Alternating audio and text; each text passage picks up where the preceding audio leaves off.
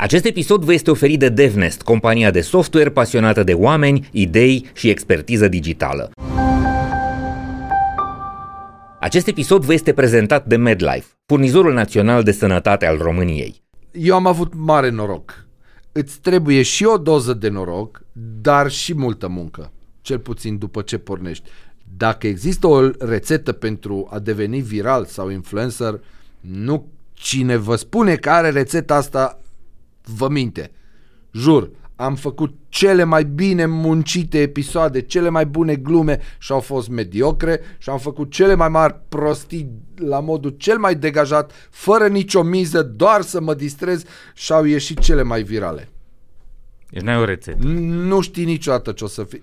Și ăsta e un lucru pe care l-a spus, de altfel, și cel mai mare YouTuber din momentul ăsta, Mr. Beast, dacă îl știi, uh-huh. filantropul, tânărul filantrop care a făcut anul trecut câteva zeci de milioane de dolari și i-a dat pe toți, aproape, mă rog, și el a zis, nu, nu știm nici noi ce o să fie viral, nu știm nici măcar în alegerea thumbnail-ului care contează și el a foarte mult pe YouTube. Da, dacă imaginea știai. care se vede exact. când vezi video într-o listă. Da, da un uh-huh. frame sau pui uh-huh. o mhm. poză, da, orice, da, da. din care să aibă legătură cu episodul, cu conținutul, nici măcar cu ăla nu știu dacă va lovi sau nu. Ei uh-huh. folosesc și ei un uh, fel de AI care are după niște algoritmi, calculează culoarea, poziționarea personajului în frame acolo, va fi sau nu de succes și nici alea nu funcționează. Nu știi niciodată.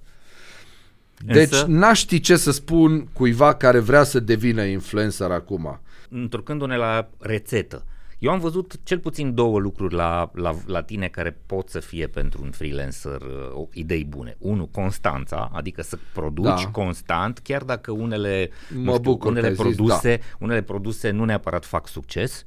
Da, da, da, da, da. nu adică, contează. Băi, mergi mai departe, duți uh, linia mai departe. Asta am învățat uh-huh. și țineți a doua idee. Uh-huh. Am învățat de la Șerban Huidu, am învățat chestia asta. Să faci continuu. Da, l-am întrebat primul lucru când, l-am întreb, când m-a sunat să facem, să lucrăm, mi-a zis, vrei să lucrăm împreună la radio? Da, era clar răspunsul. Și am, l-am întrebat, ce vrei să fac? Și a zis, uite, o să-ți alegi în fiecare zi câte un subiect și pe marginea lui faci o pastilă cu personajele tale. Și în momentul ăla mi-am dat seama, bă, stai un pic, știu că ție îți place ce ai auzit demo de la mine. Alea da niște materiale excepționale, dar alea au un limbaj prea trivial pentru radio, unul la mână. Zice, nicio problemă, ă, pe radio o să te cenzurezi și asta este. Bun. Și doi la mână, știi că astea mi-au ieșit pe moment așa și nu o să pot să fiu la fel de funny Content. în fiecare uh-huh. pastile și mi-a zis, nici o problemă. Așa e, așa e toată industria. Și mi-a zis atunci, și emisiunea noastră, da, la final de lună, când tragem linie, avem o emisiune bună, una proastă, una genială și una foarte proastă. Și când le adun și faci media, am, per total suntem bine. Uh-huh.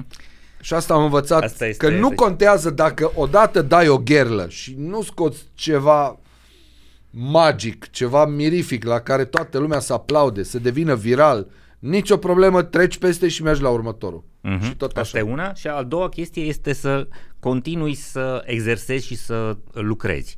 Uh, tu ai ajuns în timp să reușești să faci 5, 7, 8, 10 voci. 10 da. personaje. Ți-ai construit personajele astea, la unele te întorci, da. dar pe unele le uh, naști în funcție de context. Pe Ciordache l-ai născut după, da. după ordonanța Fără 13. să vreau, da. Adică a, a vrut el să iasă în față.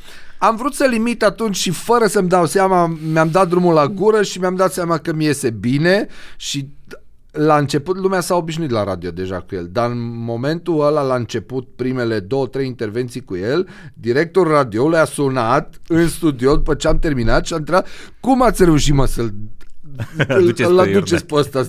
Cum vorbește așa? Mă, stai că era ungurul. Atunci chiar bine mi-a ieșit. Da, cumva, nu știu, am învățat mult să lucrez singur și atunci știind că nu mă poate ajuta nimeni, că în mod normal mi-aș fi căutat poate un coleg, actor de uh-huh. voci, care l-am admirat foarte mult pe Tony Tecuceanu, de exemplu, care era un maestru absolut, de la Năstase, la Vadim, pe toți îi făcea în mod absolut genial. Probabil că mi-aș fi căutat pe cineva de genul ăla, el ne mai fiind printre noi, dar știind că nu am la cine și de multe ori ideile îmi vin la unul, dimineața pe cine pot să sune atunci? Pe nimeni. Și atunci încerc eu de cele mai multe ori să... Nu toate mi ies perfect. De exemplu, Gigi Becali nu mi iese așa de bine, dar tonul pe care îl fac îl duce undeva în direcția aia și atunci lumea își dă seama cine e. Da, trebuie, bănuiesc că nu strică deloc să vrei tot timpul mai mult, să dezvolți cât mai în orice direcție crezi că în orice direcție te simți confortabil. Și eu m-am simțit foarte confortabil făcând, încercând cât mai multe voci.